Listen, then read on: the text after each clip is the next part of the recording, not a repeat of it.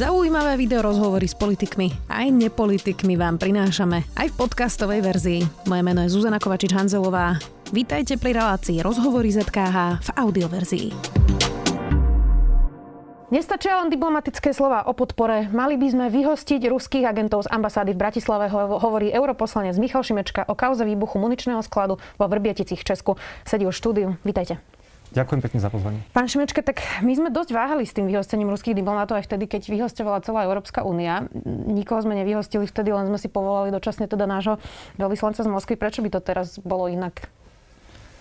Jednak to, čo sa odohralo v Česku teda pred tými, pred tými rokmi a teraz sa o tom dozvedáme, je skutočne bezprecedentné. Je to, ak sa to potvrdí, a dnes možno budeme mať aj zverejnenú správu bez, Bezpečnostnej služby Českej, je to útok na vojenský objekt v členskom štáte NATO, s nami susediacom, vlastne sa to odohralo kúsok od našich hraníc.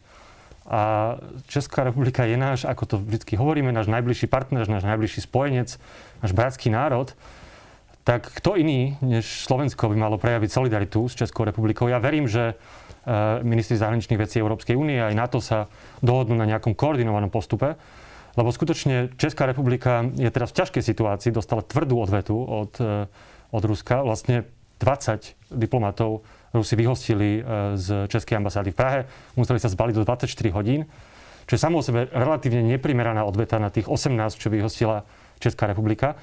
Takže teraz sa naozaj ukazuje, že, že tá solidarita je potrebná a Češi po nej podľa mňa aj, aj volajú a ja si myslím, že Slovensko ako najbližší partner by malo zareagovať. A posledná vec je, že to nie je to len akt solidarity, nie je to len o tom geste. Je to konec koncov aj v našom záujme, veď naše tajné služby, naši ministri zahraničných vecí, obrany hovoria, že aj na, Slove- na, na ambasáde v Bratislave pôsobia ruskí spravodajskí dôstojníci.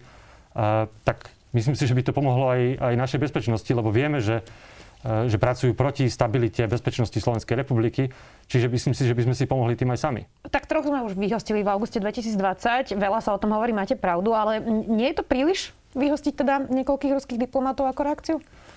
Nemyslím si, že to je príliš. Udialo sa to v, v, po, po vlastne otrávení Sergeja Skripala vo, vo Veľkej Británii. Bolo to solidárne gesto spojencov. Myslím si, že podobnú solidaritu si dnes zaslúži Česká republika. A opäť hovorím, od koho iného by mal očakávať, než od svojho najbližšieho partnera, a to je, a to je Slovenská republika. Samozrejme, že ideálne by to bolo v koordinácii. Takže počkáme si, čo, e, čo sa udeje na jednak európskej úrovni, jednak úrovni NATO. Nemyslím si, že to je príliš, lebo presne, e, ako povedal konec koncov pred nejakým časom aj minister obrany, tak my vieme, že aj na slovenskej, respektíve na ruskej ambasáde na Slovensku e, je nejaký podiel spravodajcov ruských, ktorí tu pracujú s diplomatickým krytím.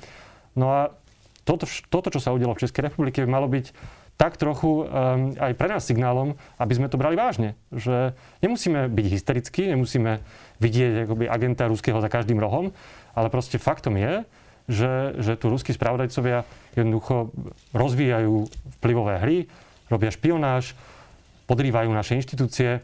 No a proste našou povinnosťou je brániť sa. Našou povinnosťou je brániť slovenské záujmy. Čiže ja si nemyslím, že to je prehnané, ja si myslím, že to je adekvátne. Inak mimochodom, my sme do toho ako Slovensko trochu zapojení, pretože uh, Jan Hamaček mal ísť na cestu do Moskvy, nakoniec hovoril, že to bolo celé súčasťou vlastne ako keby nejakého plánu, že on vlastne vedel, že tam nepôjde a bol to nejaký zastierací manéver a teraz ohlásili vlastne, že uh, vyhostujú diplomatov práve po tomto incidente v 2014. No a na tú návštevu s ním mali z Andrej Danko, predseda Slovenskej národnej strany, ktorý teda, uh, čo sa stal nejakým nástrojom, uh, predpokladám, že on asi teda o tomto nevedel, čiže on naozaj plánoval ísť do Moskvy a vybavovať tam Sputnik. Uh-huh. Takže akú úlohu v tom zohral Andrej Danko a je to, aká je to vizitka niekoho, kto bol ešte nedávno druhý najvyšší ústavný činiteľ? No, Vyzerá to tak, že zohral tú úlohu, akú zohrával e, bohužiaľ aj ako predseda parlamentu a to je rola užitočného idiota ruských záujmov v tomto prípade. Neviem naozaj, ako presne to bolo. Aj v Čechách sa špekuluje, čo teraz zastupujúci český minister zahraničia Jan Hamáček vedel a kedy to vedel či už mal tú informáciu o tom, že e, české spravodajské služby odhalili vlastne toto, e, tento útok už v momente, keď plánoval tú, tú návštevu e, tú návštevu Moskvy, alebo sa to dozvedel až neskôr a potom ju kvôli tomu zrušil, alebo to bol zastierací manéver. Neviem si predstaviť, že by bol do toho zastieracieho manévru zapojený Andrej Danko, to si myslím, že aj, aj česká strana by takú chybu neurobila. Ale samozrejme, celé to bolo bizarné. To, že Dobre, má... ale ako čítajú slovenskí politici potom vlastne túto, tento širší kontext, čo sa týka Ruska? A pýtam sa aj preto, že či nenabrala týmto celým iný kontext aj návšteva Igora Matoviča teda v Moskve, ktorá sa stala tiež nedávno? No ona mala podľa mňa už vtedy zlý kontext. A, a to nejde len o Vrbietice, nejde len o, o to, čo sa deje v Českej republike, ale ide aj o to, čo sa deje na rusko-ukrajinských hraniciach, kde majú Rusi nazromaždených vlastne najviac vojakov od, od toho konfliktu roku 2014 a podstate všet, všetci naši spojenci teraz veľmi opatrne našlapujú a snažia sa primieť teda Moskvu, aby tých vojakov stiahla. A naozaj ten konflikt vysel vo vzduchu a vysí posledných niekoľko týždňov, alebo nejaká eskalácia toho konfliktu. Už, už to bol veľmi zlý kontext. E, v ktorom tam, v ktorom tam Igor Matovič išiel. E, samozrejme, že toto to odhalenie z Českej republiky na to vrhá ešte iné svetlo. E, ja si myslím, že ten problém s tým, s tým Sputnikom je od začiatku ten istý a to je ten, že nikto nemal problém s tým, keby Igor Matovič a vláda sa rozhodla tú vakcínu nakúpiť. Všetci od začiatku iba hovorili, vrátane mňa teda, že však máme nejaké postupy, máme nejaké pravidlá, sú nejaké schvalovacie procesy na úrovni Európskej únie, čakáme na rozhodnutie Európskej liekovej agentúry, no a proste začneme očkovať, keď to bude mať tú autorizáciu Európskej liekovej agentúry. Keby to tak prebehlo, ako mimochodom sa to deje vo všetkých ostatných štátoch, ktoré o tom uvažujú s výnimkou Maďarska, tak by nemusela byť žiadna divoká cesta do Moskvy, nemuseli by sme mať to okolo celé to teatro, okolo toho. Len bohužiaľ Igor Matovič to videl inak. No. E, inak teda ešte sa dostaneme aj k tomu, k tej diplomácii a tomu, čo sa tam udialo diplomaticky, ale vlastne s týmto celým sa rozhorel aj ten príbeh Šuklu a Igora Matoviča teda jeho minulotýždňovej tlačovky, keď zautočil na Zuzanu Baťovú. Vy ste napísali aj v kontexte vlastne tejto témy, že Rusi podcenili slovenskú demokraciu a že zabudli, že Slovensko nie je Maďarsko a že máme silné nezávislé inštitúcie ako Šukl. A teda treba povedať, že Šukl naozaj nepodľahol tomu politickému tlaku, ale predsa len nie je to v marazme, v ktorom sa práve nachádzame trochu prísilné tvrdenie z vašej strany, pretože my máme Kajetana Kičuru, ktorý je mhm. teda e, stíhaný, máme špeciálneho prokurátora vo väzbe, šéfa SIS vo väzbe, sudcov e, vo väzbe. Tak ja rozumiem vašmu optimistu pri šuk- optimizmu pri tom šukli, ale nie je to prísilné tvrdenie, že máme silné inštitúcie práve v tejto situácii, ktorú som vymenovala? Ja si myslím, že napriek všetkému, čo, e, čo, čo ste povedali, že koľko ľudí uh, máme, máme vo väzbe z, toho, z, tých, z tých Ficových vlád a ako ďaleko a vysoko siahala tá mafia, oligarchia a to všetko s tým spojené, sme na tom stále lepšie než Maďarsko. Systémovo je to, sme inde, sme proste demokracia, ktorá má svoje chyby a bola prerastená korupciou, uh, ale tie základy sú stále relatívne pevné. A to je presne vidieť na tom, na tom príbehu toho Sputniku, že ja predpokladám, neviem, nebol som na tých rokovaniach, ale predpokladám, že, e, že z ruskej strany a špeciálne zo strany šéfa toho, toho ruského fondu si to predstavoval tak, že keď to už jednoducho Igor Matovič e, ako premiér najmocnejší muž e, nášho štátu chce, keď to chce nakúpiť, keď to vyjednal, tak už to akoby doma nejako vybaví. Že, tam, že už tomu proste zoženie nejakú pečiatku a nejaké potvrdenie a začne sa tým očkovať. No lebo tak to urobil Viktor Orbán. Pres, presne presne takto, že sa veľmi nepýtal, nerobili žiadne veľké testy, proste ten maďarská lieková agentúra, respektíve maďarský šukl, tomu proste, tomu proste dal pečiatku a Viktor Orbán to vedel celé ovládnuť, lebo maďarská demokracia proste už, už e, je na pokraji smrti a Viktor Orbán ovláda a centralizoval v sebe obrovskú moc. No a to na Slovensku neplatí. A v tomto si myslím, že aj Rusi podcenili to, že Igor Matovič jednoducho neovláda ani ten šukl a že na Slovensku presne máme nielenže nezávislé inštitúcie, ako je štátny ústav kontroly liečiv, ale že máme prezidentku, ktorá má demokratický mandát, ktorá má vlastný názor, že máme koaličných partnerov, ktorí majú vlastný názor, alebo že máme diplomatickú službu, ktorá sa ozve. Všetko toto e, nás odlišuje od Maďarska a nakoniec to Igor Matovič nevedel vybaviť, tak ako to vybavil Viktor Orbán, ten Sputnik. A to si myslím, že vrhá celkom dobré svetlo na Slovensko, že minimálne v niečom sú naše demokratické inštitúcie odolnejšie než v dnešnej situácii napríklad tie maďarské. Ale tam podľa mňa je jedna dôležitá vec, na ktorú sa akoby stále zabúda v tomto celom. A, a čokoľvek si myslíme o Igorovi Matovičovi, a, a ja si teda nemyslím nič veľmi dobré, ale podľa mňa to, čo by sme nemali prehliadnúť, je, je tá situácia, keď on bol v Moskve a v tej chvíli, keď tam bol, tak ten ruský štátny fond zautočil na tú slovenskú inštitúciu, na Šukl, obvinili zo sabotáže, z provokácie. A mne stále akoby nerozumiem, ako je možné, že člen slovenskej vlády, bývalý premiér, sa v takej situácii nepostaví okamžite na obranu tej slovenskej inštitúcie, ale naopak sa postaví na obranu ruských alebo cudzích záujmov. Tak a urobil to, to aj na tej potom išiel do Budapešti, to hneď na ďalší deň. Vy ste k tomu napísali, Igor Matovič by si mal uvedomiť, že nie je Paša Sultán ani diktátor. Kritizovali ste aj to poníženie slovenskej e, diplomácie. On vlastne povedal, že tam tú diplomáciu nezobral, lebo e, e, sú proti maďarsky momentálne nastavení a že by to mohlo pokaziť tie rokovania. To bola taká parafráza, nie citácia. Ale teda, aký to má skutočný dopad? Myslím teraz v kontexte práve tej slovenskej diplomácie. Či to vlastne nie je len nejaká epizóda Ikora Matoviča a my jej venujeme prosto príliš e, veľkú pozornosť a že na tom vlastne až tak e, nezáleží a nie je to nič také fatálne. Myslím si, že je to do istej miery epizóda. Samozrejme aj naši zahraniční partneri vidia že to sú nejaké avantúry Igora Matoviča, ale máme tu prezidentku, máme tu ministra zahraničia, máme tu v zásade vládu, ktorá možno už aj teraz špeciálne pod, pod vedením eh, Igora Hegera, teda eh, pod vedením Eduarda Hegera má v tých základných veciach jasno. Čiže áno, že dá sa to vnímať ako exces, lenže to sa dá vnímať iba do tej miery, keď, eh, keď si tí koaliční partnery uvedomia, že Igor Matovič škodí Slovensku, no ale keď si ho tam nechali a keď ho tam, keď ho tam naďalej budú trpieť a keď budú zatvárať oči pred takýmito jeho iniciatívami, no tak potom už to začína byť viac ako exces, lebo je to tolerované, alebo aj naši zahraniční partneri a naši občania hlavne vidia, že to je vlastne v poriadku. Že, že on môže si robiť samostatnú diplomáciu, môže ponižovať Slovensku, slovenských diplomatov, môže sa v spore s cudzou mocnosťou postaviť proti Slovensku a že vlastne ten vyšok koalície si hovorí, že OK, veď to je Igor Matovič.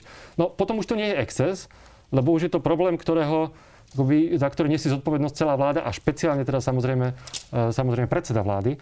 Ja si myslím, že podstatná vec v tomto ale je, že často sa pýtame, že ako nás vnímajú v zahraničí, že či to nepokazí dobré meno Slovenska a, a ako nás vnímajú partneri. Akože to je dôležité, ale podľa mňa ešte dôležitejšie je, že aby my sami sme si vedeli obhájiť slovenský záujem a ochrániť slovenské inštitúcie a slovenskú štátnosť, slovenskú diplomáciu že často sa možno zbytočne e, akoby, pýtame, že čo si o nás myslia ostatní, ale podľa mňa ten problém aj s tým Sputnikom, aj, aj s, tou, s tými urážkami, s tým útokom na šuklu nie je problém toho, ako to vyzerá, ale problém toho, čo to je.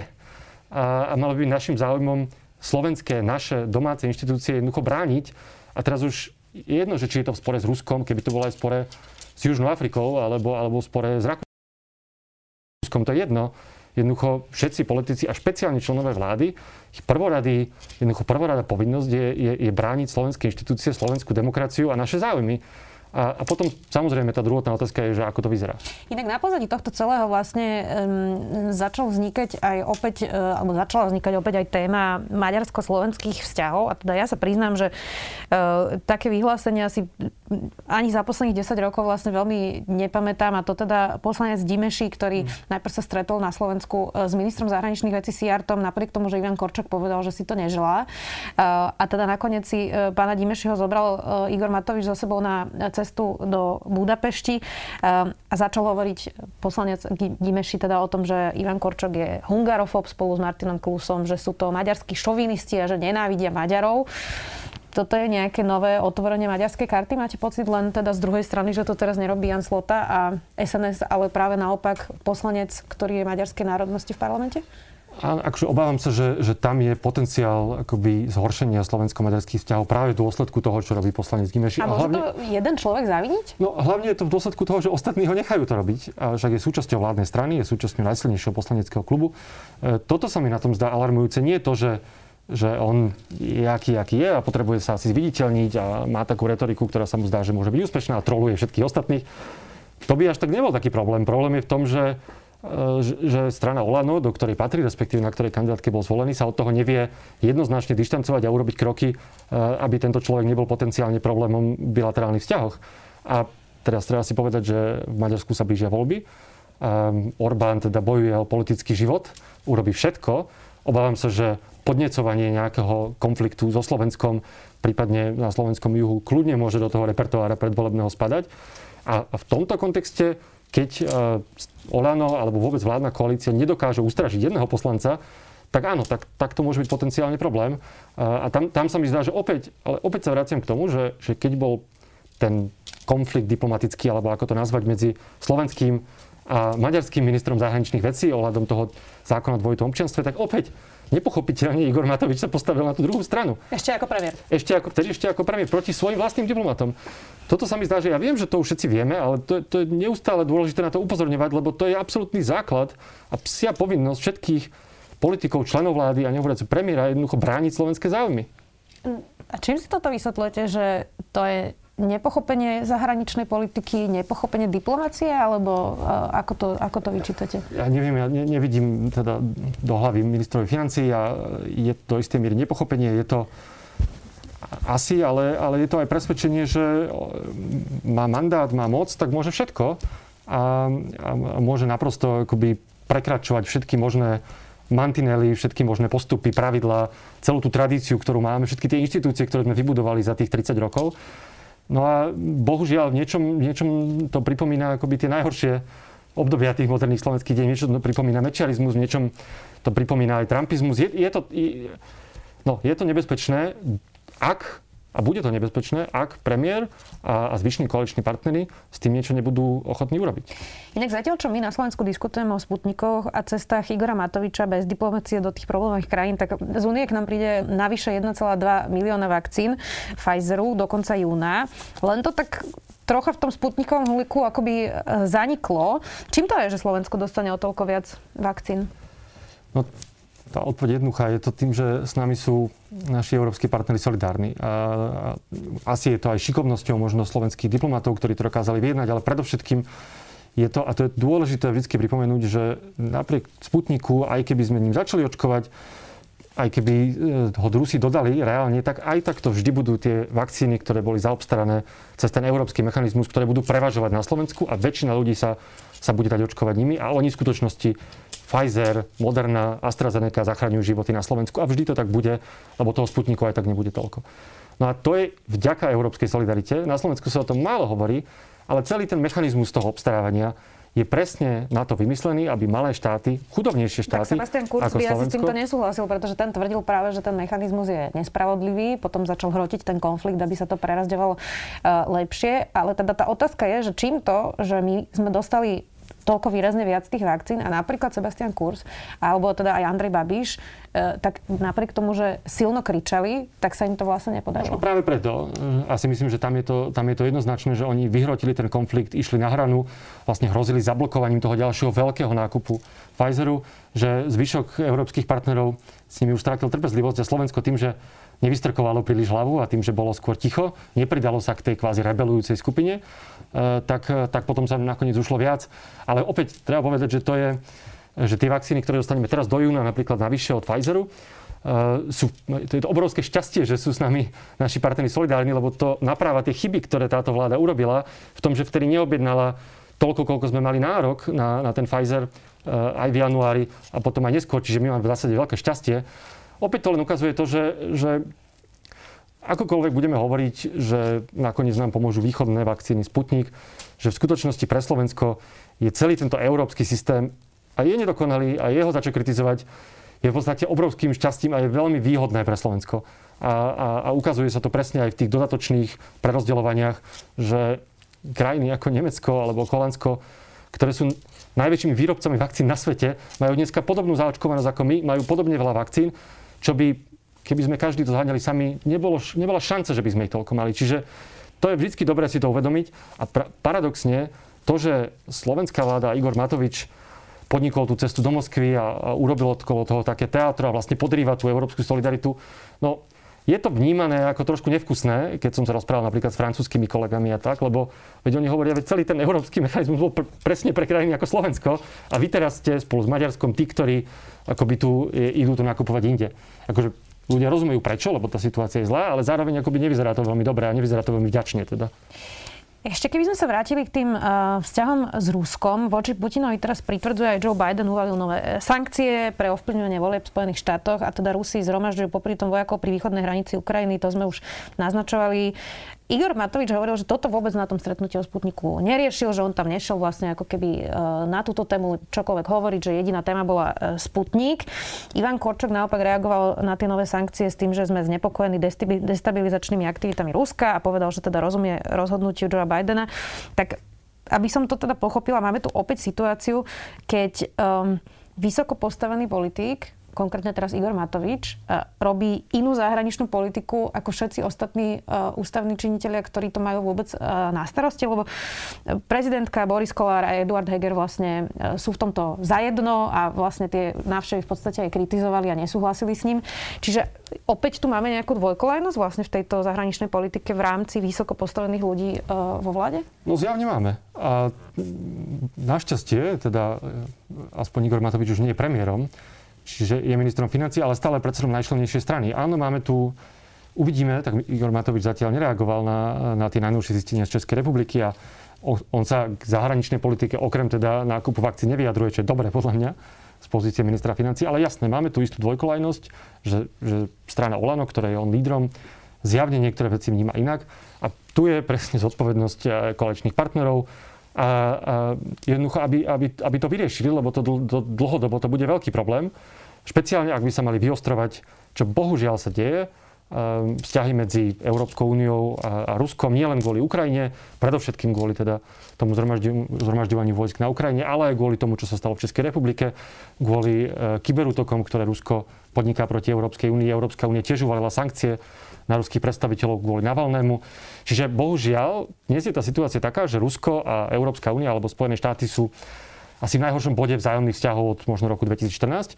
A to kladie aj zvýšené nároky na, na Slovensko aby, a na slovenskú zahraničnú politiku. Takže presne v tomto období nie je veľmi šťastná tá dvojkolajnosť, ktorú, ktorú dnes Igor Matovič predstavuje v tej vláde. Ja chcem ale jednu dôležitú vec povedať, že keď sa bavíme vôbec o vzťahoch napríklad medzi Európskou úniou a Ruskom, alebo medzi Slovenskom a Ruskom, tak k tomu naozaj treba pristupovať vecne. Akože nie s krvavými očami. Nie, vôbec nejde o to, že či nám je Putin sympatický alebo nesympatický nie, je veľmi sympatický, ale to v tom nehrá rolu, alebo že či máme radi Rusko, alebo nemáme. Ja, ja mám, ale to je jedno. Treba normálne vidieť, že Rusko má nejaké záujmy, strategické, ekonomické, geopolitické, čo je legitimné. Len bohužiaľ spôsob, akým ich tento ruský režim naplňa, ohrozuje záujmy slovenské. Ohrozuje ich tým, čo nazývame hybridná vojna, kyberútokmi proti našim inštitúciám, propagandou, e, ktorú, ktorú, ktorú sem prináša, podporou extremistických hnutí v Európe. No proste ruská politika jej cieľom je oslabiť a rozdeliť európske štáty a podkopať demokratické inštitúcie nielen na Slovensku, ale aj inde. No a bohužiaľ to je fakt. To netreba ani riešiť s veľkou emóciou, to hovoria tajné služby, to hovoria odborníci. A všetko, čo my musíme urobiť, je jednoducho sa tomu brániť. Pretože nám predovšetkým musí záležať na našich záujmoch, na našej bezpečnosti, na našej demokracii. Čiže mne to príde aj, že veľakrát je tá debata taká vyostrená, emočná, že niekto je proti Rusku alebo proti Putinovi. Ja si myslím, že to je, že, že my sme za Slovensko v tomto zmysle a Slovensko jednoducho musí podniknúť kroky, aby si ochránilo vlastné záujmy a vlastné inštitúcie, čo sme neurobili napríklad v prípade toho šuklu. To, v tomto Igor Matovič zlyhal. A aj preto, že keď chceme mať dobré vzťahy s Ruskom, ako všetci chceme do budúcna, aj s nimi obchodovať a mať s nimi stabilné, predvydateľné vzťahy, tak, tak tie musia byť postavené na nejakom zájomnom rešpekte.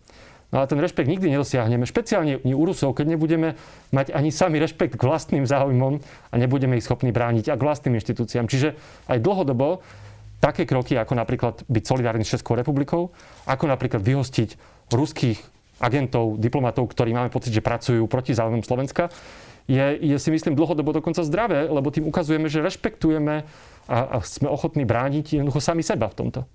Ďakujem veľmi pekne, že ste si našli čas. Europoslanec za PS spolu. Michal Šimečka, ďakujem. Ďakujem veľmi pekne. Počúvali ste podcastovú verziu relácie Rozhovory ZKH. Už tradične nás nájdete na streamovacích službách, vo vašich domácich asistentoch, na Sme.sk, v sekcii Sme video a samozrejme aj na našom YouTube kanáli Denníka Sme. Ďakujeme. Dátumy, mená či udalosti, taká je zvyčajná predstava o dejinách, ktorú najčastejšie poznáte z hodín dejepisu. Dáte mi však zrejme zapravdu, že minulosť nám ponúka ďaleko viac než len výpočet základných informácií. Je to predovšetkým dobrodružstvo poznávania a fascinácia dobou, ktorá je nám viac či menej vzdialená. História preto ponúka zážitok z cestovania. Cestovania v čase. Vydajte sa na túto plavbu v čase spolu so mnou v podcaste Dejiny. Nájdete ho vo všetkých podcastových aplikáciách a na webe Denníka Sme. Moje moje meno je Jaro Valent a každú nedelu vás spolu s hosťom vezmeme na nové miesto i do inej doby.